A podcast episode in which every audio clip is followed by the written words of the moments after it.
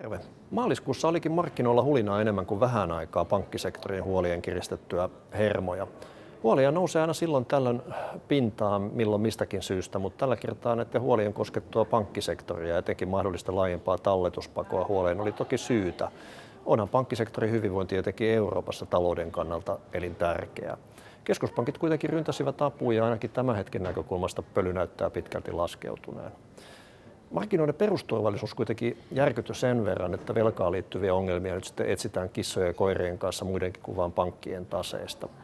Pankkien vakavaraisuus on kuitenkin noussut Euroopassa huomattavan paljon finanssikriisin jälkeisenä aikana tämän alatti kiristyneen regulaation myötä, mutta varmaan oletettavasti Yhdysvalloissa nämä tapahtumat tulee sitten lisäämään pankkisektorin regulaatiota sielläkin tiukemmaksi. Kiinteistömarkkinat ovat olleet jo aiemmin paineessa listattujen kiinteistöyhtiöiden osakkeiden laskettua vuoden takaisin nähden huomattavasti ja, ja ennen kaikkea selvästi enemmän kuin laaja osakemarkkina. Korkojen nousun myötä tämä oli, oli kyllä jossain määrin odotettavissa. Korkotasollahan on vahva yhteys kiinteistöjen arvoihin. Kiinteistöjen uskottu inflaatiosuoja ei vielä ole toiminut huolimatta siitä, että inflaatio on samoin samaan aikaan noussut rajusti, mutta toiminee varmaan paremmin sitten kiinteistöjen hintojen sopeutumisperiodin toteuduttua ja korkotason muutosten stabiloiduttua. Osakemarkkinat ovat olleet jo pitemmän aikaa niin sanotusti rangeissa, eli kapeahkossa vaihtelun välissä positiivisten ja negatiivisten tekijöiden vuorotellessa, mutta kummankaan pääsemättä niskan päälle. Pankkisektorin huolet luonnollisesti paino osakemarkkinoita hetkellisesti lujaa, mutta samaan aikaan oli ilahduttavaa huomata korkomarkkinoiden perinteisen suojaavan roolin toimivuus. Eli, eli korkotaso laski hyvin voimakkaasti osakkeiden laskiessa ja, ja sitten erityisesti valtiolainat tuottivat tuhtia positiivista tuottoa, joka sitten netotti osakkeista koituneita tappioita. Tällaista perinteistä reaktiivisuutta ei nähty viime vuonna osakkeiden laskiessa, koska osakkeiden lasku tuolloin perustui pitkälti massiivisesti just tähän kiristyvään rahapolitiikkaan. Ja, ja tietysti sitten osake- ja korkosijoituksia sisällään pitävälle salkulle tämä paluu vanhaan on, on positiivista. Koska näitä ohjauskorkoja on nostettu lujaa, on, on korkotasolla pahan päivän koittaessa taloudelle tilaa laskea ja tuottaa pääomavoittoja korkosijoituksille.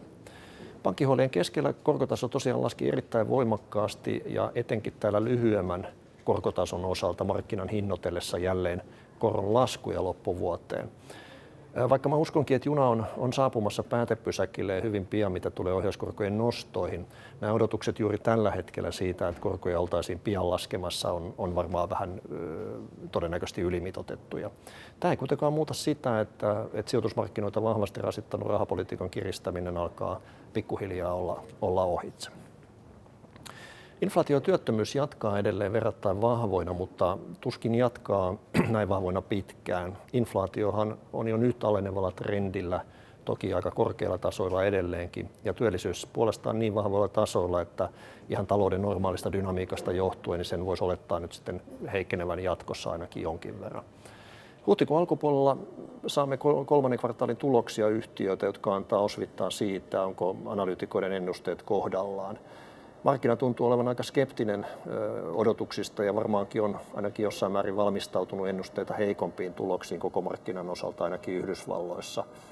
Yritysten tulostuotto on heikentynyt korkotasoon nähden, kuten tässä kuvassa näkyy oranssin käyrän kuvatessa yritysten tulostuottoa korkotasoon nähden. Tämä taso on heikentynyt entuudestaan korkojen noustua ja osakkeiden arvostusten noustua. Tämä on eräs syy siihen, että, että me lisättiin jo ennen pankkihuolien alkua helmikuun lopussa osakkeiden alipainotusta korkosijoituksiin nähden. Jatkamme siis toistaiseksi pitämällä salkussa normaalia vähemmän osakkeita ja normaalia enemmän korkosijoituksia korkotason edelleen ollessa houkutteleva. Osakesijoitusten sisällä alipainotus kohdistuu erityisesti Eurooppaan ja korkomarkkinoiden osalta ne mitään erityisiä painotuksia ei tällä hetkellä ole korkomarkkinan ollessa kokonaisuutena ihan houkutteleva osakkeisiin nähden. Tässä kaikki tällä kertaa. Palataan asiaan jälleen kevään jo toivottavasti kunnolla koitettua toukokuun alussa. Kiitos. Moi moi.